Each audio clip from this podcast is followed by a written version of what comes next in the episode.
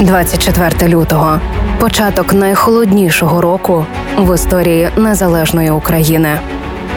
Особисті історії ведучих Львівської хвилі у спецпроєкті Назара Гнатіва «Рік без весни». Там перелом. Твоя рука вже ніколи не буде рівною. Момент, коли я це почув від лікаря в госпіталі, напевно, був важчим, ніж сам момент поранення. На очі накотили сльози. Зрозуміти, що ти вже ніколи не будеш таким, яким був раніше, боляче. Усвідомити, що ти не зможеш з тим нічого зробити, боляче вдвічі більше. Я відчував відчай.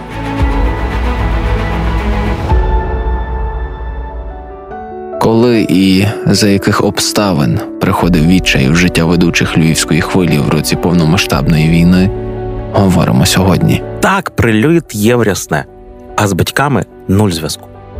Піддай газку, бо наступний кілометр прострілюється танками. І ми просто відкрили пляшку горілки. Березневі дні в Запоріжжі хоч і були теплими, але радості від того було мало. Рідне місто Євгеній Науменко першим приймало людей, які втікали від війни. Величезний волонтерський штаб в приміщенні торговельного центру. На парковці перед входом посічені уламками легкові авто зі скотчем замість вікон, карети швидкої, пробиті кулями.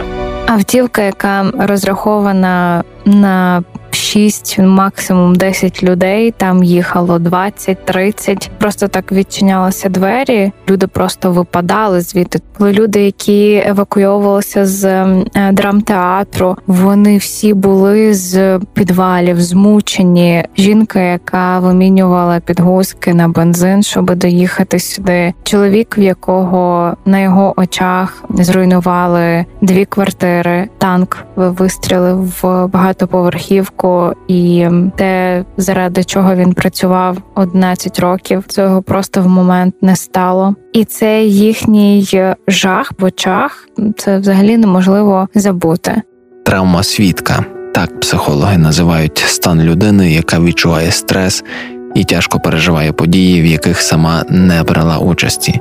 Якщо свідок жахливих подій може відчувати таке потрясіння, то навіть важко собі уявити, що відчуває людина, яка є безпосереднім учасником таких історій. І, і я дуже пам'ятаю перший момент, ми сіли в автомобіль до е, військових, і е, ми їдемо, і нашому водію, е, військовий, який нас супроводжує, каже, зараз піддай газку, бо наступний кілометр прострілюється танками. Я сиджу посередині, на задньому сидінні, поруч зі мною двоє журналістів, і мені так та фраза в голові – «Прострілюються танками, прострілюються танками». Ця історія з Юрієм Шевалою сталася на Харківщині, практично на лінії фронту. Але росіяни тероризують українців не тільки танками, і не тільки на сході України.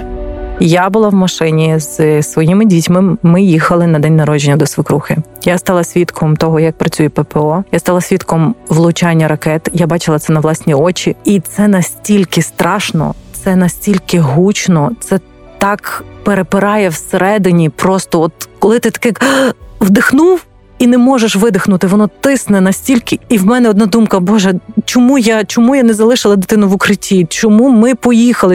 Скільки таких «чому» в кожного з нас? Скільки знаків питання у кожній з історій? От ще одна. Травень, сонце в небі почуває себе все сміливіше, зелень насичується кольором, перший грім боязко дає знати про своє існування. Але у Львові чути не тільки грім. І просто летить... Наді мною пролітає ракета, і я розумію, що вона летить в бік батьків моїх. Мої батьки живуть в Ряснову. І інтернет зникає, світло зникає, все, нема зв'язку, і я ще встигаю почути, що так, прильот є врясне, а з батьками нуль зв'язку.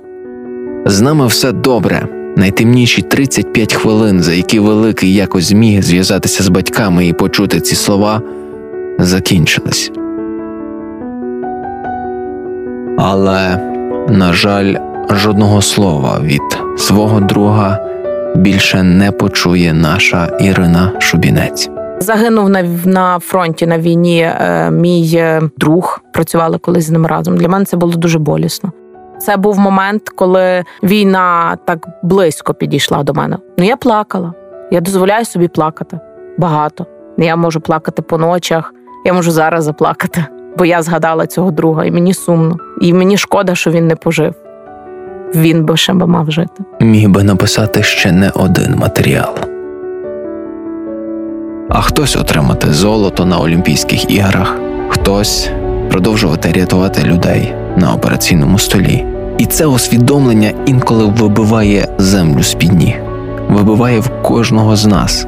А що казати про людей, які, як Оксана Тучак, двадцять чотири на сім в інформаційних потоках. Те, що ми втрачаємо найкращих. Мене це лякає, бо нам треба будувати далі державу. Ми переможемо сто відсотків. Просто що оці найкращі, ці хлопці і дівчата, цей цвіт нації, ті, які ну, залишили своє життя і пішли, щоб ми тут могли зараз сидіти і записувати програму, як ми пережили війну, і ми їх втрачаємо, це мене болить. Болить нас усіх, але все, що нам лишається робити, це зробити так, щоб їхні жертви були недаремними. Пам'ятати і вірити в перемогу. Адже світло завжди перемагає темряву. Про нього і поговоримо в наступному випуску. Спецпроєкт Назара Гнатіва «Рік без весни».